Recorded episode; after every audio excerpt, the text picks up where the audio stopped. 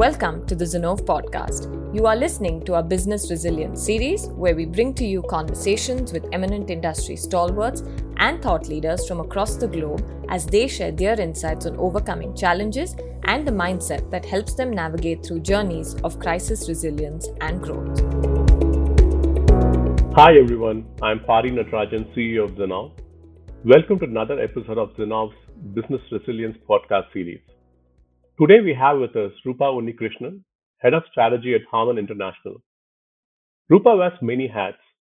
She's an Arjuna Award winning sports shooter, a Rhodes Scholar, and an award winning author of The Career Catapult, a book about shaking up the status quo and boosting one's professional trajectory. Welcome, Rupa, and thanks for taking the time to be part of this podcast. Thank you, Pari. It's so wonderful to be here. And, and let me also congratulate you as a company taking on the task of engaging with your uh, people around business resiliency. It's the most important thing you can have uh, in this day, day and age. Uh, well done. And I'm happy to be here. Thanks, thanks, uh, Rupa. Let me dive into the questions. In your book, The Career Catapult, you talk about jolting the status quo shaking up things that aren't working for someone. In today's COVID crisis, uh, it's an external jolt for many organizations and individuals. Can you share with us what a jolt is and the different dimensions of how people can make the most of a jolt? Absolutely. I uh, actually write about the jolt as something that can happen externally inwards, right? So, an economic uh, crisis, like, or the ultimate crisis that we are seeing today with COVID, but you also sometimes can sort of generate your own jolt when you sort of really get introspective and think through how did I land here, right? How did I make these choices? Are these choices I made or were they made for me? Those kinds of conversations, internal sort of um, uh, reflections can drive jolts uh, as well. Um, I can, you know, I can, I can walk you through a couple of examples that sure. I have in my book, for example, right? Um, you know i'll talk about in my book i i actually have taken the time to anonymize a lot of these cases because these are now very successful executives. But you know there's a case of uh, a sort of a person i worked with very closely continue to work with uh, in many sort of more of a social uh, way now. Um, she was um, in manufacturing and her first big jolt that at least that felt like a big jolt for her was the day she was told by the ceo that she has to close down some of the US plants that she managed, right? So that is a hmm. big, big effort. So, of course, she goes about doing it with some, you know, uh, in a very sort of humane, thoughtful way. But then came the bigger jolt because the, of the successful way she did it, she was made the business unit leader. Now, the jolt there was almost the opposite type of jolt is what happens when you are successful right? And so here was a person who had gone in a, you know, in manufacturing. There are a couple of things about manufacturing, right? Often it's a mechanic, it's it's mechanical engineering oriented. It's often related. You get a lot of data through your ERP systems, so your decisions are made with with some, you know, lots of input and it also tends to be a top down uh, process right? Decision gets made and percolates down. Everyone goes like a machine like a military organism. Right. going into general management right is, is a different you, you and i know this right? It's a very different uh, beast. You're it's it's uh, often in, you know you go from a mechanical especially with transformative industries you go from mechanical engineering to you know data you go to software you got you got to sort of expand your mind suddenly right? Um, you also are going from um, you know data but also sort of spaces where you're going to make trade-offs that are based on assumptions. You know you're mm-hmm. forecasting based on assumptions. So there was a, a lot that this person suddenly found herself a little bit at sea. So these are jolts that can come purely from a positive sort of outcome of uh, uh, of like doing your job as well. So to your question, what's a jolt? It can be negative, it can be positive, but it's about being in a very uncomfortable position uh, okay. sometimes. Okay, it puts a person in an uncomfortable position, and you can do it. Uh, it could be external, like what's happening today, or it could be an internal. A person can create the jolt for themselves. That's right. That's right. Okay, okay. And um, and what are some of the changes you have made to your role um, to be effective during this COVID period? Do you consider this as a jolt uh, for yourself? I do for myself, for my team. In many ways, it's been a jolt, right? So, you know, we were uh, able to be almost um, I, I don't want to um, uh, sort of under undercut what we were doing in the past, but we could be a little bit ivory tower, right? Hey, here's the information. I'm going to do a market analysis, do sort of benchmarking, come up with a proposal or a recommendation, and I can step back. And it's okay if that whole process took three months um, I think in the current situation, part of what I what we sort of saw was the you know the need to be much more agile. We need to make uh, recommendations that you know you may have put put down all the analysis in the past.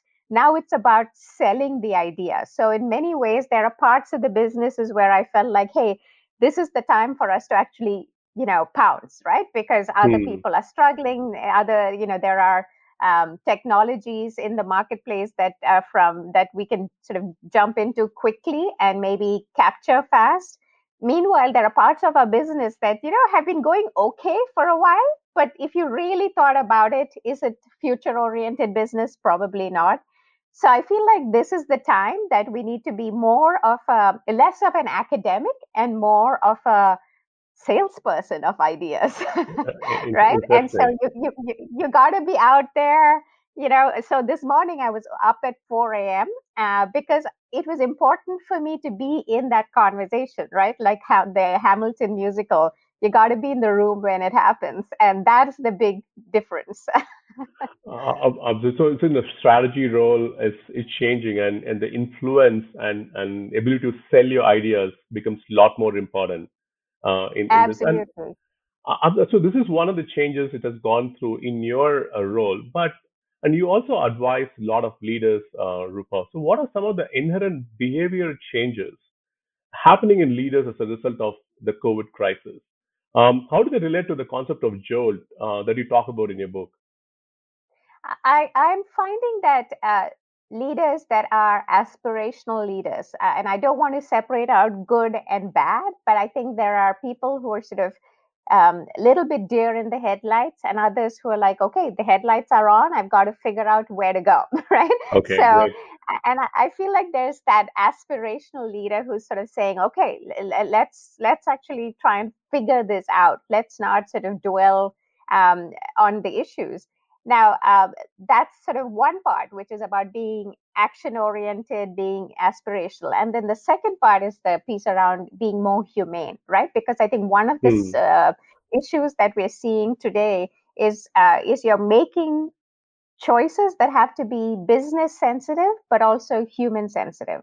So, um, in you know, in our case, we've had a couple of uh, people that we've lost in the COVID crisis. And and I but I'm proud to say that our HR system, our leadership system has set up and stepped up in a way that allowed our people to um, take the time to be with family, take the time to make themselves safe, uh, figured out all the virtual support that's required. And so that very proactive human element is, is I think, what's uh, differentiating the good leader from the I said I wouldn't say good and bad, but the aspirational leader from the leader in the headlights. I mean, I did one thing. I mean, I I, I won't hold myself up as a as a paradigm, but um, one of the elements was, you know, I think in the work we used to do, it's it is because it's a, it's an intellectual exercise. I felt like okay, as long as we're sort of sending our reports back and forth you know, and, and doing a couple of calls to ensure that we have the right information, we're okay. But this, as soon as the COVID uh, crisis hit, I, and we were we were all uh, starting working from home, I set up three meetings a week with my team, and everyone has to be on video. And okay. for that hour, it's there's no agenda. I mean, we try to have a loose agenda, but more than anything, it's about sort of saying, let's do a check-in, let's understand how can we be better coming out of the COVID crisis, right? As a company, as a team, and as humans. And that conversation is what I think um, helps uh, a team to gel, but also to open up new uh, spaces. It's very interesting, and there is a concept of a wartime uh, CEO and a peacetime CEO. And a wartime CEO is right. considered to be a dictatorial, ruthless, was a peacetime C- CEO should be a democratic, empathetic. And what you're saying now is this crisis almost needs both of this combined. You know, you don't, you, you can't right. do one or the other. Right? You need both of this. The wartime CEO and the peacetime CEO almost combined the behavior to be combined. Very interesting. That's right. I mean, I you know, in a way, some of the uh, historical stories tend to be about like the, you know, in India, it's about Ashoka, right? Uh, yeah. Know, he has this horrible war, and then he does his introspection later. But I I think of Gandhi as one of our wartime CEOs, right? So because in his case, we fought a true battle and we won and he didn't lose his humanity through the whole process right so i, I think war uh, is is can be of many different uh, varieties and um, uh, I think you your legacy is based on whether you're uh, the Gandhi model or an Ashoka model. very, very interesting, and, this is this is valued um, even for the startup entrepreneurs, right? And, and Rupa, you work with a lot yes. of startups as well. And how how do you see this uh, advice um, kind of translating to the startups? Yeah, I think we've so working with a couple of startups, some of whom have not been able to afford to keep all their people. But interestingly, what they're saying is, hey, you know, rather than uh, exit everyone, here's how I will maybe sort of uh, remove some of what I'm offering you, right? Some of the resources we might offer. We no longer have a co working space, but I'm going to make sure you still have um, you know, maybe the development uh, needs, you know, we had development programs. I'll keep that going, or I will continue to make sure that we have an online forum so that you can be seen right on your digital platforms. They're they're putting their the really successful ones recognize that there's a tomorrow there.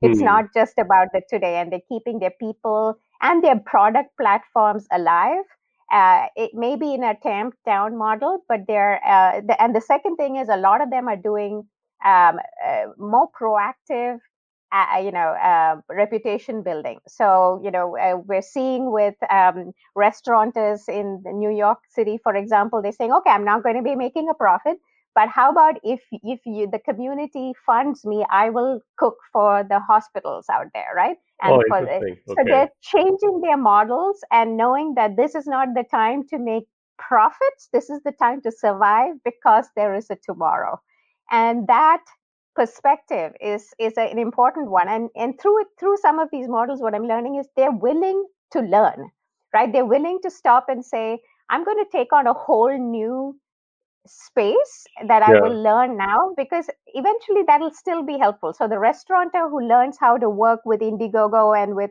uh, community activation, can you imagine like so? Let's start say let's say even this we're only out of this in 2021 January uh, the the Christmas season in his uh, hotel restaurant yeah. is going to be fabulous because we're all going to remember that this is the guy or gal who did the right thing at the tough time right? And um, so it's uh, it's interesting to see how people are building new skills, building new communities during this time. It's very interesting, and the, again going back to the concept of jolt, and in spite of the external jolt, the the aspirational leaders are building new skills and they're finding opportunities and with the belief that there is a tomorrow, there is a light at the end of the tunnel, whatever however long the tunnel is, which is which is a great right. uh, you know model to have.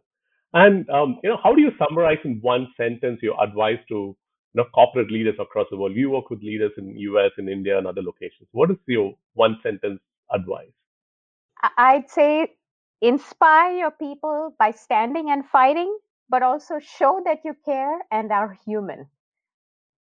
Great. That's um, my sentence. Thanks, thanks, Rupa. Thanks for your time and sharing the insights with us, and thanks, audience, uh, for uh, patiently listening.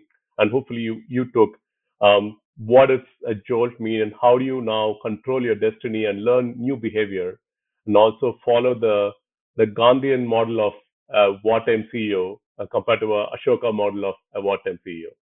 And thanks, Rupa. It was a great insights, and I'm pretty sure the audience will have a lot of um, you know takeaway from this session.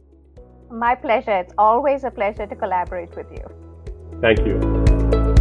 Thank you for listening to this episode of Zinnov's Business Resilience series. Stay tuned for more such interesting episodes and subscribe to our podcast on Google Podcast, Apple Podcasts, Spotify, or wherever you get your podcasts from.